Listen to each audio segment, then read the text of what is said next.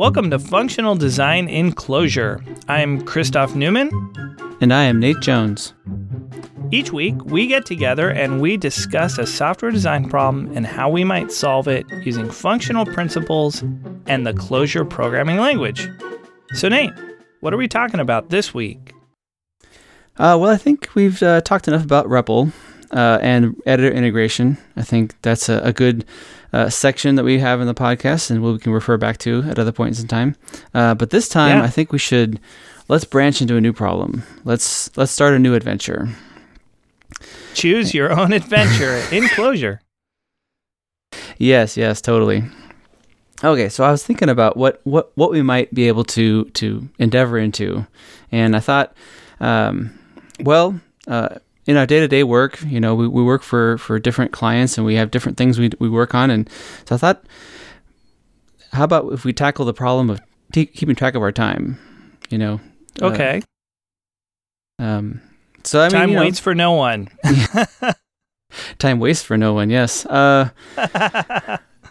and so I was thinking, you know, um, how how how would we how how could we keep track of our time? You know, I mean, there's there's there's there's a lot of apps out there. There's websites and that sort of thing. Um, but kind of what what's what's a real minimal way of keeping track of our time? And uh, so I was thinking about that, and I thought, well, I'm I'm already in the terminal, so so how about if I get something something in the terminal, some some way of keeping track of time in the terminal, and and so because it's right there, you know. Yeah, you certainly wouldn't be the first person to face this problem.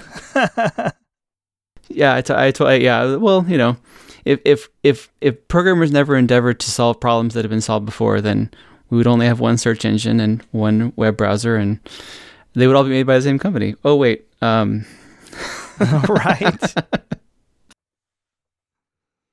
uh, anyway, so I thought, um, how about if we just keep track of our time in a text file? You know, uh, sure. Uh, let's. Uh, we could just make entries um, in some I mean, I guess we could store it in like a YAML format and you know really make it easy to parse.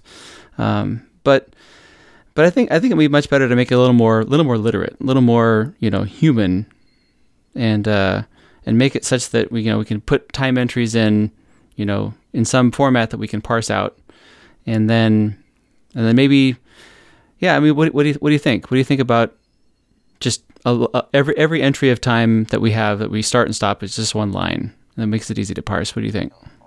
Well, I like the idea of putting stuff in a text file for sure. Uh, firstly, yeah, like you said, we're in our terminal all the time, so text files are a good fit for that. You know, you you can just tmux over to that window, or you know, keyboard keyboard hotkey over, right, real fast. The other reason is it's something you can check in, right, using Git, and you can diff it, and and you know, it gives you a, uh, something you can put under revision control. You can look back, you know, have your offsite Git backup, so to speak, right? So text files are really amenable to sharing and editing and all that. So yeah, I, I love that idea. Um, so when when you say literate, what do you mean? Like uh, what? How how literate do how literate do timestamps need to be? Uh, that's a good question. Well, I think you know time. I mean, well, it needs to be something that I want to be able to type in. So I don't want to have to type in full ISO timestamps as the beginning and end, you know, because I, I guess I could, but but I don't want to. Um, so, well, the timestamp's got to know what day and, and year. Oh, sorry, let's start with the top, right? What year and day it is, is it? What what what month is it? And then what what start and end of the time window. Um, so in this file, we're gonna we're gonna have a series of lines, and we're gonna have timestamps, like one timestamp on each line. Yeah, definitely. Okay. And so, just like you know that, uh, I don't know. So let's say let's say we do something like real simple, like the day of the week, the month, the day, the year, and then like a time range. So like yeah, because the, the the other reason why we, we put it so in and instead of putting it in like two for the f- month, let's use like Feb or March. You know, let's like use let's use the actual yeah. month name um, because like like I want to be able to read this at a glance and I have to parse all these names back, these numbers back into, you know, their human readable forms. Because a computer can change those names into numbers really easily. Um, but a human, it's a little bit of a cognitive overhead. So nice Well, using. yeah, I find it helpful to have the day of the week, right? Like so, uh, like Tuesday, February fifth, twenty nineteen, right? So T U E space F E B space zero five space two zero one nine, right? Yeah. Like that. That's very pretty readable, pretty concise. And Yeah. then, um, then maybe a space, and then like uh, tw- twenty four hour time or normal time, as some people in the world would say, and uh, like zero eight colon thirty to zero nine colon zero zero. So like zero eight colon thirty dash zero nine colon zero zero. yeah, That that that idea. yeah. So that, okay, that and then be, we just have one of these per line in the file. Yeah. And so you can say, you know, I I worked, you know, for that let's see, that eight thirty to nine, that that half hour. Um and then after that I could just put, you know, how about if we just put, you know, I could just put any random data I want after that. As long as it doesn't match up with that. Oh, And oh wait, so you're not going to do one of these per line in the file? Oh yes. Well, I think I think one of the reasons why. So I I, I want to be able to put in, like, what did I work on that half hour, so I can remember back and wh- why did I spend that time doing that. Um, So you want to annotate this stuff? yeah, and that's kind of the the literate, a little bit more of the literate programming style is like, you know, you can mix um, words, you know, human words in amongst uh, data from the computer or that the computer will use uh, to make it more understandable for the humans. And so, Okay, so you want to put a bunch of uh, notes about the time, the time period in there. yeah, yeah. Well, then how are you gonna how are you gonna tell the difference? Well, uh, you know, I, I think if we just use the if if we're if we're consistent about the way we annotate the time, we can just uh, you know match on that on that that format. And if a line doesn't match that format, we, it must be a, a, a for the human, so to speak, and we could just skip that line. So we can kind of filter out all the lines that are that are invalid by by checking them against some known format. Okay, so so we're gonna take all we're gonna read in the lines from the file, and then we're gonna look at each line, and then we're gonna go. Does it match our our pattern? Does it match our our expected format? If it does, we consider it information about the the time we're tracking. If it doesn't, we just chalk that up for you know not ir- irrelevant context for humans that computers do not need to pay attention to. Yeah, yeah. It's kind of like an inverse comment. Like instead of every line being valid and you have to comment out lines you don't want, basically, if it's in a known format, those are the lines we want, and everything else is a comment. Nice. Yeah. So we, we detect the data it amidst the sea of other things. That's Yeah. great. I like it. Inverse comment. Yeah. Yeah. Okay. So so then how how would we actually like so now we've we've talked enough about the problem. I think let's let's talk a little bit about how we might get this done. You know, in in Clojure. You know, how how would we actually read read the so so so the, all these entries are in a file, and and now we need to get that that data into into Clojure. So so how to go about Sure. doing that? So it's a text file, right? So we gotta we gotta open it up and read data in, and uh, and do stuff with it. Um, what I've done a lot in the past is I've used line-seq, and so you you have to get a, a Java reader, and then uh, you can do that using Clojure Java IO, like the Java IO wrappers in Clojure, and then you get a reader, and then you uh, basically point that to the file name, and then that will open it open it up, and then you can do um, you can um, feed that into line-seq, and then now you have this uh, sequence of lines. Oh, okay, right. Yeah. So now now we have um, now we have data in in the form that Clojure likes it the best, which is a sequence. We, it's a, a list of, of you know. I mean, in this case, I think line-seq is lazy, right? Yes, yes, it is. So it- it is so- lazy. if we have a, time log that is you know hundreds of gigabytes long probably won't be but if we did it wouldn't actually we need to read it all in memory which is kind of a nice property um, Sure.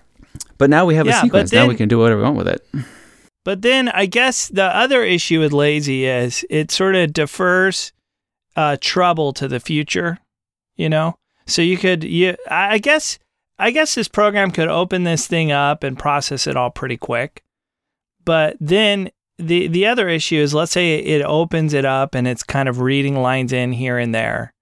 And then something goes and messes, you know, with the file or, you know, something throws an exception. Like you're not going to find out about an exception reading the data in, until it, it finally gets around to using using that line. right, until because when it when it when it when you ask for the next entry or the next uh, entry in that list then it, it, then it's then when it does and reads another another section from the file. I mean there's probably a buffer in there somewhere but it does wait to read from the file. And so kind of like like any Yeah. like any abstraction it has a leak somewhere. Even the best abstractions have leaks. And so Right. it d- would make it prone to that. Like if i if it's reading along and i add more entries to the end um I, hopefully it would just keep right on reading but it might not it might complain about the file being Right. different size So I think for files, this is often pretty safe because like Linux gives you pretty good semantics around reading from files. Even even if the user goes and deletes the file, the file handle's still open. Linux can help you with that. yeah Unix. that's true Um, but where this gets you in trouble is if you're like reading from something over a socket, and if it's lazy, that that socket could get closed on you, right? To, like whatever's consuming it, if if it takes its time consuming it in your Clojure process, then the actual data isn't being consumed, and so some some layer between you and the web API that you called could decide, gosh, this is taking forever. I'm just going to close it. And so you, you'll be like half processed through the data, and then all of a sudden you'll get this exception about the socket going away or whatever, right? yeah so in that case, yeah. you might just want to like slurp it all in at once, and then you can take your sweet time to process it later. yes trade a little memory for some some safe some safety right Right. Yeah. Just, just, yeah. If it's not going to be two gigs, you know, just read it all in and then call split lines. So Okay. just slurp it all in and then call split lines. And then you have a sequence that doesn't rely on lazily fulfilling the IO, right? Yeah, yeah. But the cool thing is, no matter which way you did it, downstream doesn't really care because it, all it sees is the sequence abstraction, which is what a lot of Clojure is built on. And so you can you can hand it to things like map or filter or you know doseq or any any of the other functions, and it doesn't care if it's lazy or not or where you got the data from, as long as it conforms to that abstraction. It'll it'll it'll carry right. on. Yeah. The seq the seq abstraction is real nice, right? Because it could come from a vector or it could come from some under the hood uh, streaming reader thing. Uh, yeah, it's really nifty. Clojure just goes, oh, this is a list like thing. Let's let's use it. Yes, even even maps get squeezed into it if you if you push them hard enough. Yeah. For the right? sequences of yeah, you get a list of tuples. yeah. Okay. All right. So now so now we have our, our now we have data in memory. We have we have something in inside our Clojure program. Uh, the next step is um, we need to figure out which which lines which lines are time entry lines and which lines are um, are more useful to the human than they are to our program. Sure, like we have to do that detection thing you're talking about. So since since you want to be able to just sort of freeform whatever you want in this file, and I and I really like the idea, you know, to to uh, could you imagine like, oh, I'm going to maintain this text log by hand, and it's going to be a JSON file. Oh, that just sounds awful. You know, YAML may be a little better, you know, but but boy, you know, that's not real convenient. So I love this idea of just freeform whatever you want in the file, and then throw down these timestamp little uh, blurbs, and and we'll we'll find them and we'll extract out the information. That that sounds really cool. Yeah. So uh, how would you like to detect them? Uh, well, I think uh, uh, there's a bunch of different ways we could do it, but I think uh, probably the most straightforward uh, is to use a regex. Um, just regex match Yeah. against it because they're a bunch of strings. Um, Yeah, In Clojure has regex is built right in. You know, there's a reader a reader form for that, which is nice. So it's super easy to just make a regex. Yeah, that is interesting. I, I I've worked in several languages where, like Python, where it's kind of the regex is kind of like an uh, an alien life form. Um, but it makes reminds me back to the ties in Perl where you you just define a regex right in line. So the reader macro kind of was it just lets you do it right right with with very succinct syntax. Yeah. Now I've worked with more structured data and I've used Instaparse, right? So I've worked with uh, data that that has a little bit of a vocabulary, and so then Instaparse was really nice. But in this case, Instaparse might be a little frustrating, right? Because most, presumably, depending on I don't know how verbose you are in your time logs, but I can be verbose in mine. Most of the lines are probably not candidates for parsing, right? Yeah, yeah, that the Instaparse did cross my mind too. It's, I I'd really like to use it at some point in the future. Uh, but yeah, since this is just one line, um, and it's a pretty, it's a very, it's a, it's it's almost like it's a fixed data format. We could even probably use like um, array indices to g grab the data out of it. Um, but we're not gonna. Oh, because- so so I was thinking you're just gonna write like today I worked from and then boom, you have your Tuesday or whatever. Like so so you're thinking that these timestamps are gonna be on their own line? Oh, I, I assume they would, but that is a really interesting idea to make it so you can even put them in the middle of your of your of your of your paragraphs. Um, I I kind of saw them as like their headers. So this is the block of time, Yeah. and this is the stuff that I worked on, and this is the block of time, and this is the stuff I worked on. Um, sure. which makes it a yeah, little easier. well, I guess from a I guess from an error checking point of view, maybe at some point in time we want to have errors. So maybe we could just declare that okay, if you're gonna if you're gonna put a timestamp in, just put it on its own line, and that way we can that way we can have a little bit of uh, enforcement. We can go. This thing looks like down the road. Maybe we could detect things that sort of look like timestamps, but maybe don't conform. oh yeah, if and you then fat, print fat out finger and- errors. yeah, put put an extra zero or an extra colon in there, something. Yeah. Yeah, yeah, for sure. All right. So Okay, yeah. So we write a regex, and then it, uh, I'm guessing you want to use um, capture, right, to get all the little parts out. You know the the parentheses inside the regex. Oh yes, yeah. So we'll have to. I mean, uh, define a regex. It's not going to be the uh, small one, um, but yeah, there'll be capture groups essentially for each each of the sections or each of the bits of information. And the most important right now, I think, would be the actual time, the start and end time. Um, and Yeah, yeah. And so then if it doesn't match, then um, you get a nil basically, right? But if it does match, then Closure gives you a list. And the first thing is sort of the the longest, like the the the match for the entire pattern in the Right. list. And then every item after that is sort of the match for each capture group. I think that's the technical word in regex vocabulary, the capture capture group. Yeah, So yeah, it's totally. very nice for destructuring, right? You can destructure. And so so what I've done before with so this is the re matches function, re dash matches function in Clojure. And so you can have a nice let block and then you can have uh basically you destructure the result. So you have your uh, bracket and then I like to do match, you know, question mark or whole match maybe and then you could have like you know group one group two group three um, and you can and you can name them. you name them right? Right. like day month date year and so it's just like a nice way to kind of destructure the pieces and then you can just look at that first one and go is this nil because in Clojure if you try to destructure an array uh, like a list destructuring on a nil uh, all the parts end up nil which is nice and so you go oh you know is, uh, the whole match nil oh it is oh okay well let's skip that line it must not be useful Yeah, that's a good idea to put match question mark as the first.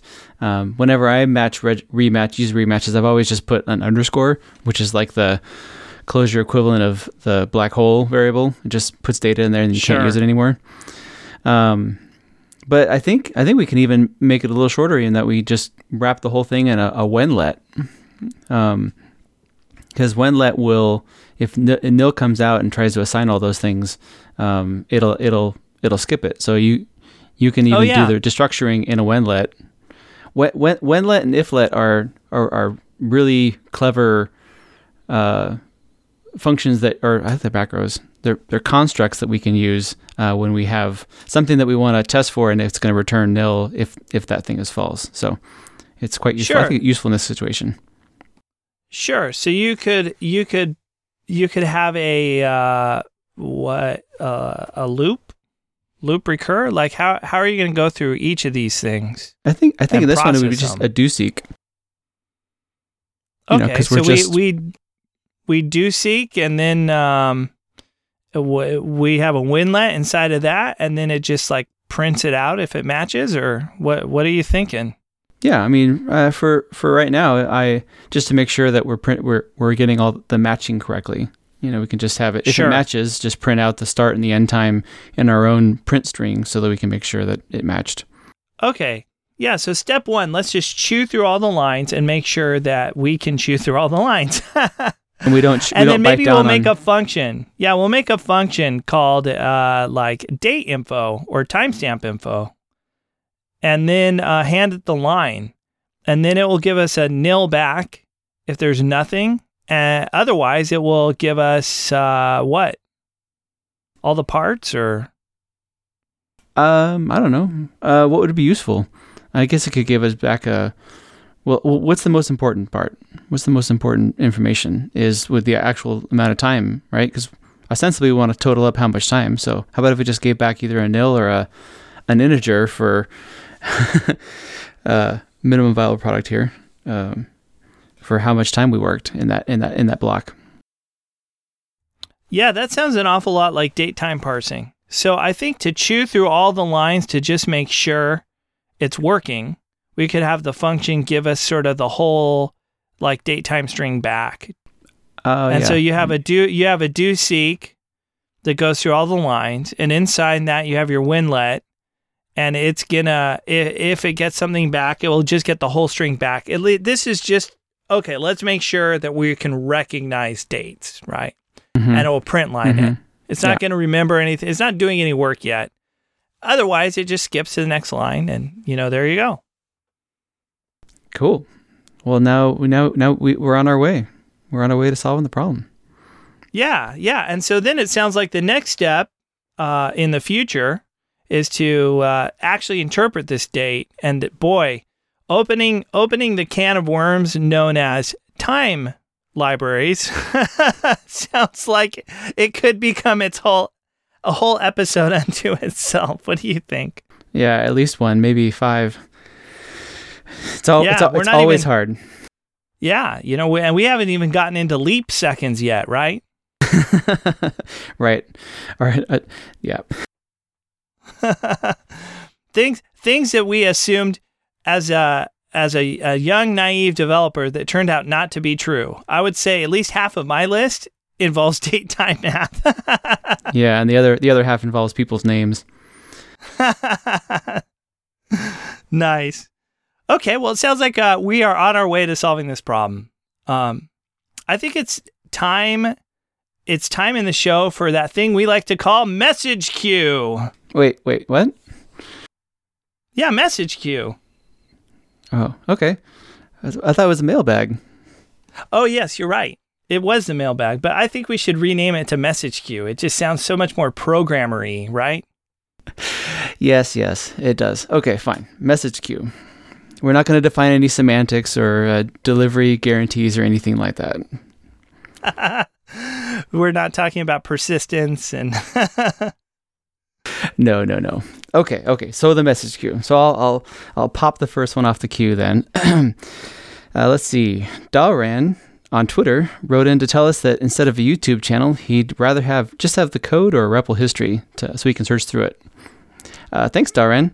That's great feedback. Uh, we're still thinking about how we can do um, code sharing. Uh, there's a little bit of code snippets we've done in, in the episode notes, but um, how about if we shared our fiddles? Would that would that help? Uh, please, anyone else that has an opinion, please let us know what you think. yeah, after doing a whole episode on fiddles, maybe we should share some of them. That that's a great idea. Ben wrote us on Twitter to commiserate with our experience misunderstanding the REPL. He said, I spent about a year or so trying to write Clojure the way I wrote Ruby, since I didn't understand how the Clojure REPL was fundamentally more powerful than the Ruby REPL. Thanks for reaching out to us, Ben. It is nice to hear that it isn't just us. we do we do like to hear your stories of success or commiseration. right. And so thanks for writing in and and telling us your story of coming from a Ruby background. If uh, anyone else out there has a story they'd like to share, just uh, hit us up on Twitter or uh, send us an email. You can reach us at feedback at clojuredesign.club if you'd like to send us an email or just reach us at Twitter at Clojure Design. And uh, we have uh, a whole bunch of ho- uh, shows that we've done in the past, so you can look, you can find them and their notes on the web at clojuredesign.club. Yeah, we love to hear from you, and definitely go check out the old show notes. Um, we will be back next week with more on our time log problem. But until then, match not, find not.